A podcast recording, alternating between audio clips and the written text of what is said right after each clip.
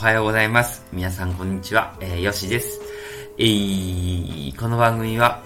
スペイン・マドリッドで生誕院を経営するよしが、セッションの中で話している内容を皆さんと共有するという試みの番組となっております。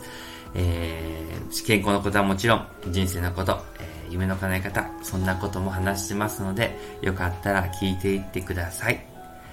いつもありがとうございます。おはようございます。よしです。えー、と、日本の人はもうこんにちは過ぎてるのかもしれないんですけれども、えー、今日はですね、えっと、ま夢の叶え方じゃないんですけど、ちょうどね、あの、この間すごく、ちょうどですね、土曜日かな、あの、夢を持ってね、あの、サッカーの方もね、挑戦してる、あの、19歳の若者が来てですね、あの、来たので、ちょっとこう、夢のね、あの話も少ししようかなと思っております。えっ、ー、と、もちろんね、あの夢を持つことはいいとは僕は思ってるんですけど、けど、別に夢を持たなくても幸せだっていう人もいますよね。だから、それはそれでいいと思うんですよね。で、多分、一番苦しいのは、夢を持ったけど、夢を持つまでの、で夢が実現するまでの期間が苦しい。ね、な、どうしたらいいんだろう？みたいなね、本当に叶うのかなっていう疑いとかね、不安、そういうものが多分あるから、あの、もう夢を持たないでおこうって思う人もいるだろうし、夢を持ってけど、あの、本当にしんどいなっていうのがあると思うんですね。で、あの私もいろいろ潜在意識とかね、そういうのを勉強させていただいて、あの一番思うのが、夢を叶えなくてもあなたは素晴らしいっていうことなんですよね。夢を叶えろって言ってるのにね、変な話ですけれどもね、夢を叶えていない自分があなた自身でそのままで素晴らしいって気づくことだと僕は思うんですよ。で、実際夢を叶えなくてもえっと、あなたには家があり、友達がいないて、そしてそれを応援してくれる人がいたりとか、あの、夢叶えなくてもあなたってすごい素晴らしいんですよね。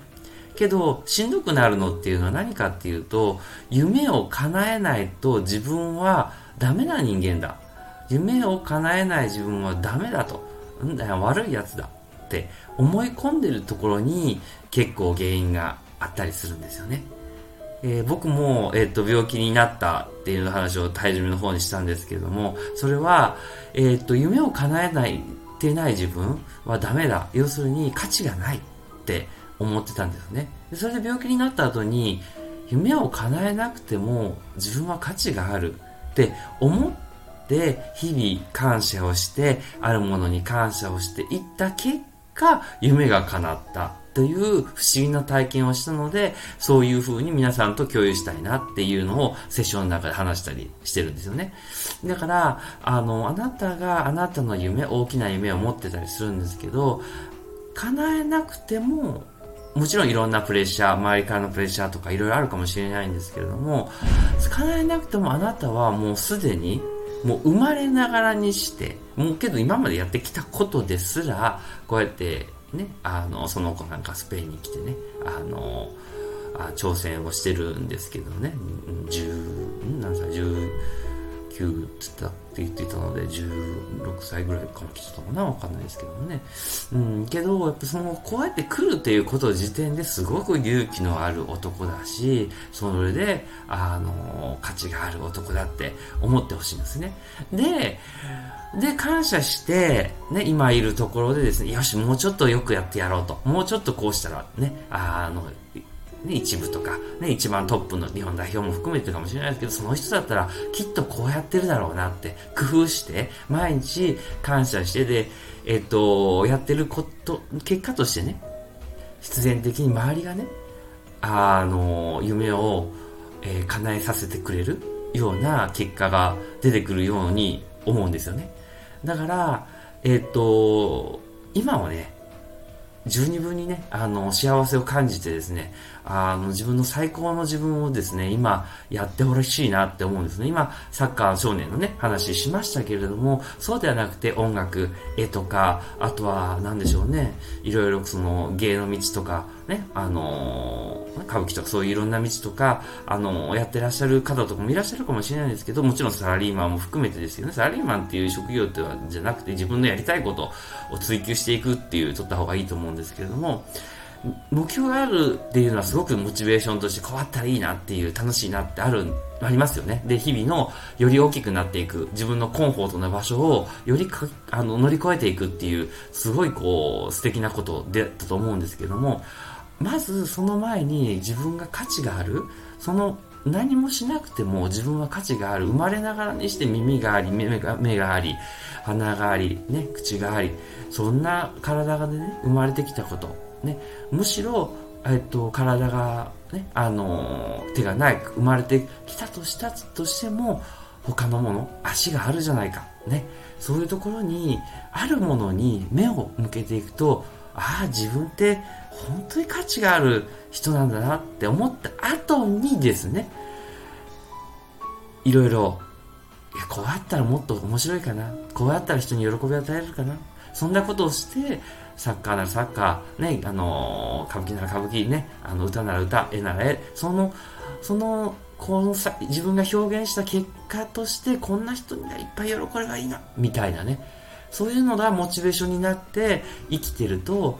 あの、自然とですね、運じゃないですけど、皆さんの見えない力というかね、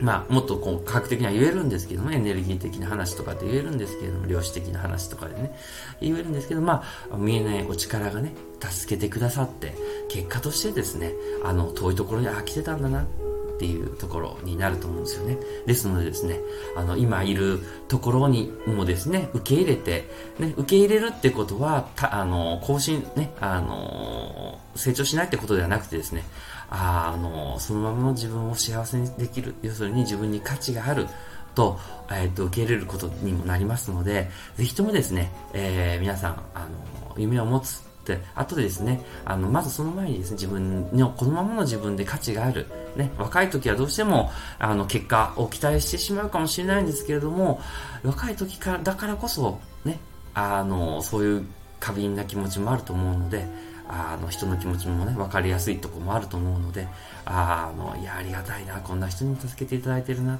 ていうところをですね、あの、していただくとですね、あの、よりね、あの、なった後も、えー、人にね、あの、勇気を与える、いい、えー、人格の持ちながら、えー、その職業のプロフェッショナルになれるんじゃないかなと思っております。はい。では今日こんな感じ、ちょっと長くなりましたけれども、またこういう話もですね、たまにね、やっていきますので、よかったら聞いてくださいね。では、スペインから、アディオース